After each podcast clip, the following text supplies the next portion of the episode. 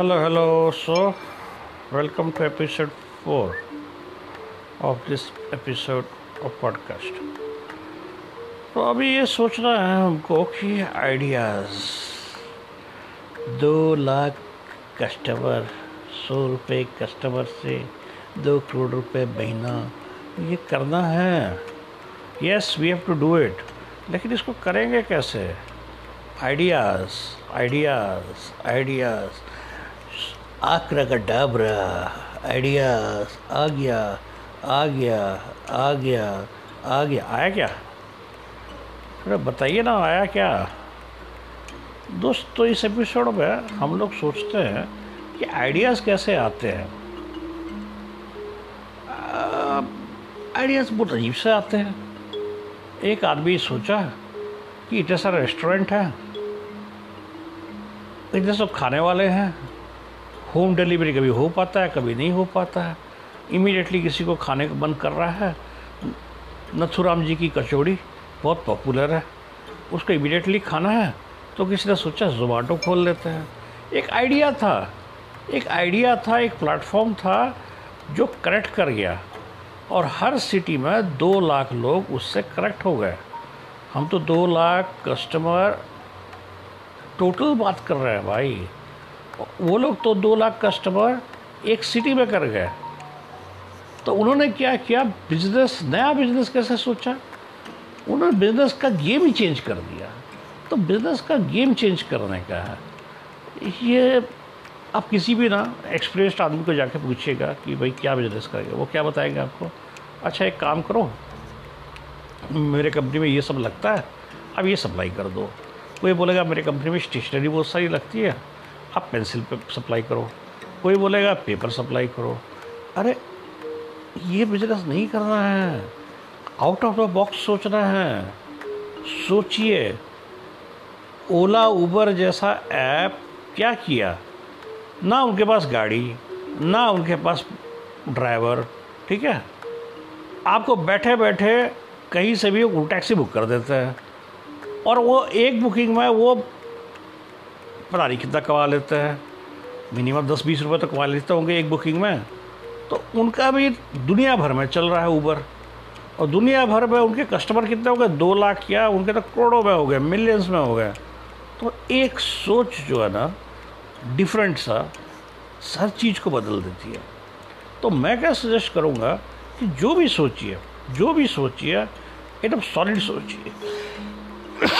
Sorry हट के सोचिए।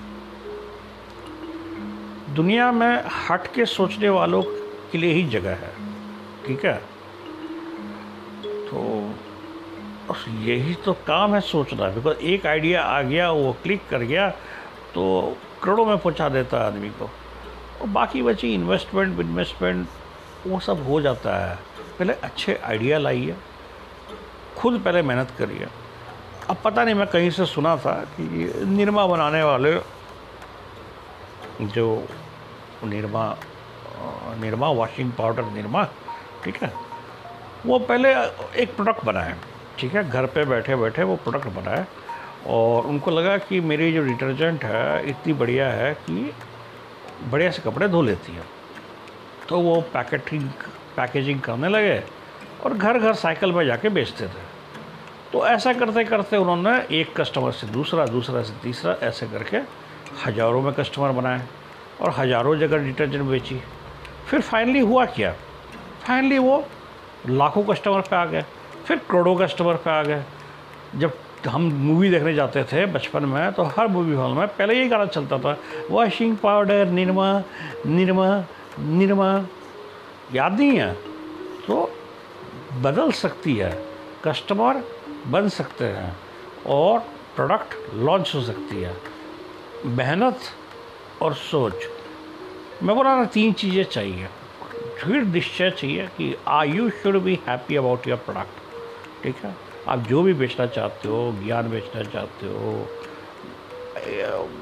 प्रोडक्ट बेचना चाहते हो, कुछ भी बेचना चाहते हो, बेचिए। उसको आगे बढ़ाइए। ठीक है? तो सोचे कि नहीं कुछ। सोचिए सोचिए सोचिए। आज तो एक दिन है ना लॉकडाउन तो और बीस पच्चीस दिन है। सोचते रहिए सोचते रहिए और एक ही चीज़ में सोचते रहिए कॉन्सेंट्रेट करिए, सोचते रहिए। जैसे आइंस्टाइन भी था ना E is equal to M C square निकाला तो पता नहीं कितने साल लग गए, सोचता रहा सोचता रहा सोचता रहा सोचता रहा। फाइनली एक दिन बोला E is equal to M C square और लोगों लोग को समझ ही नहीं आया कि बोल क्या रहा है। ठीक है ना? थ्योरी ऑफ़ रिलेटिविटी दे दी, सब दे दिया। उसके बाद, पता नहीं कितने साल बाद, बीस साल बाद लोगों को समझ में आया कि एक्चुअली बोल क्या रहा था।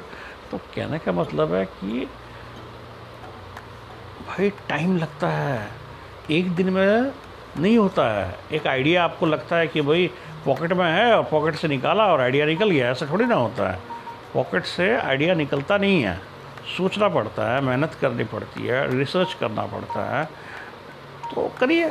रिसर्च करिए, घर में पूछिए, दोस्तों को पूछिए, मार्केट में जाइए, देखिए, सोचिए और देखिए कि भाई क्या हो सकता है एक प्रोडक्ट का। ठीक है? राइट चलिए। तो हम चलते हैं। ठीक है? फिर कब मिलोगे? वही एंकर में। जल्दी ही दूसरे एपिसोड के साथ, ठीक है? चलिए thank you bye love you all